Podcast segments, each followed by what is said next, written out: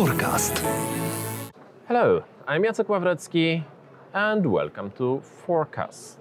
Forecast is a place where we talk about sustainable future, the future of energy, smart cities, well, the things basically we are all interested in because the things that impact all of us. My guest today is Giles Dickson from Wind Europe. Hello. Hello, Jacek. Well, Wind Europe basically means that you want to develop wind power plants. Is this the time to develop wind power plants, or already they are so developed that they have already destabilized the whole energy system and it doesn't make sense to build anymore? Okay, so Europe today gets 14% of its electricity from wind energy. Okay, 14%. 14 only. Yes, only. Maybe because the wind isn't blowing. No, that is mainly because we still have a relatively low amount of wind energy capacity in Europe. Okay? Mhm. Now that may seem surprising because you look around and there are a lot of wind farms, okay? That's true. A lot of the wind farms we have in Europe today were built 10, 15 years ago with wind turbines that were much less powerful than the wind turbines that we're making today. Now, a wind farm normally lasts for around 20 years. And we're now getting to that stage where some of the first wind farms are coming to the end of their life. And So- we're taking them down and we're replacing them with new wind turbines.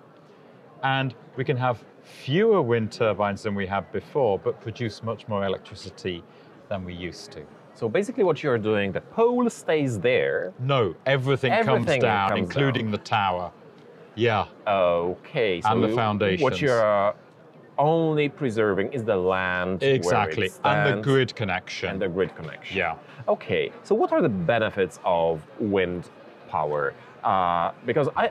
I can easily enumerate the disadvantages, but I'm sure there are many more advantages than disadvantages. Okay, firstly and most obviously, it is clean electricity. It is zero carbon dioxide. Mhm. Secondly, it is the cheapest form of new power generation that you can build. Mm-hmm. So if you need to build new power generation capacity, your cheapest option in Europe today is onshore wind.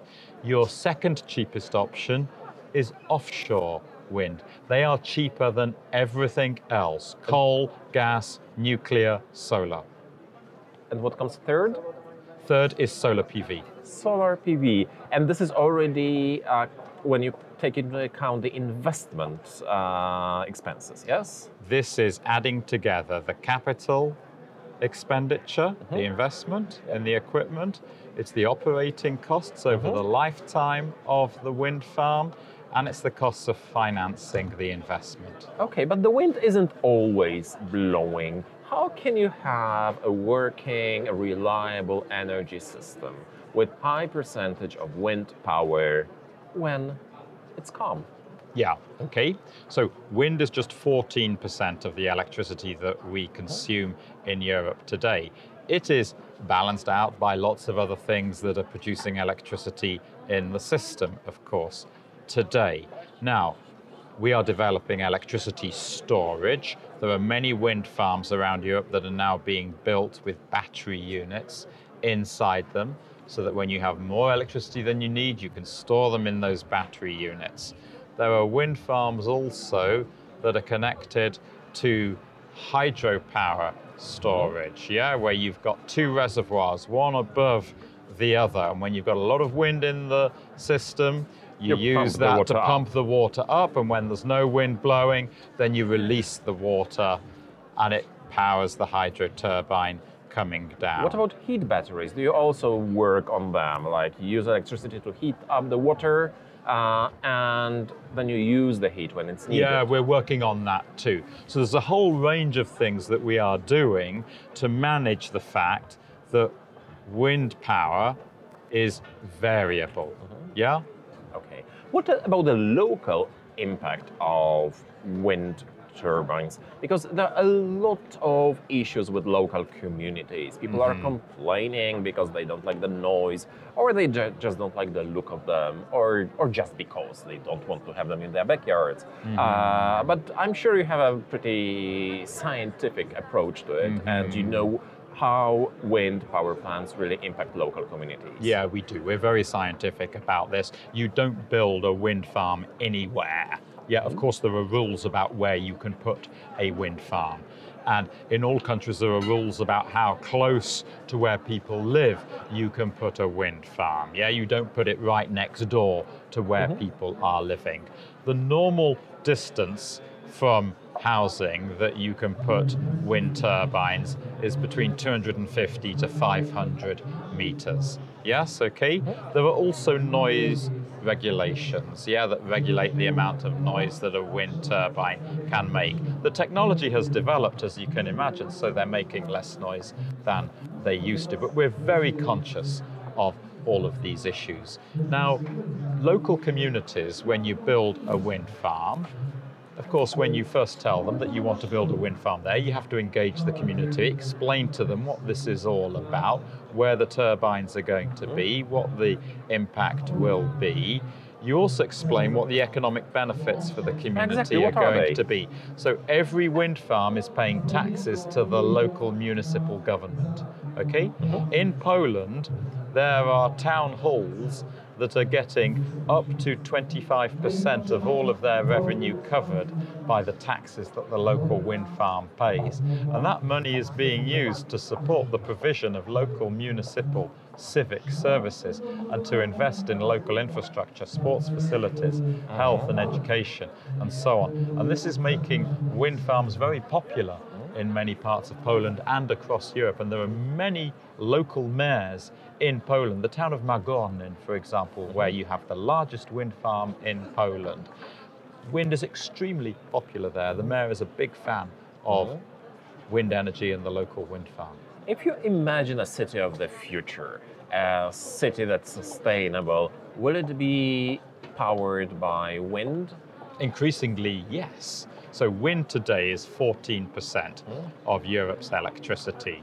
By 2030, we expect that to be somewhere between 25 and 30 percent. And what's the other Okay. 70 then? The other 70 in 2030, you will still have a lot of gas, nuclear, solar, possibly some coal still on the system. By 2050, the EU expects wind to be over half of all of the electricity that we're consuming in Europe. But an important point to remember is this electricity is only one quarter of all of the energy that we consume in Europe. Yeah?